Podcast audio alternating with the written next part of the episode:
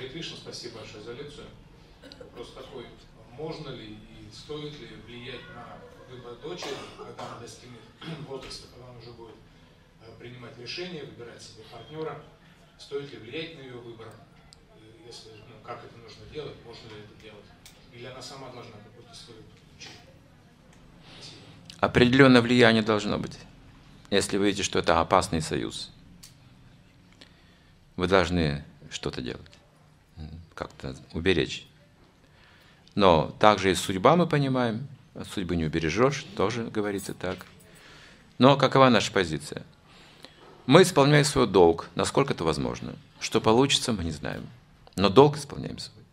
Поэтому мы стараемся уберечь от опасности. Если это опасные отношения, вы видите, должны, конечно, как-то влиять.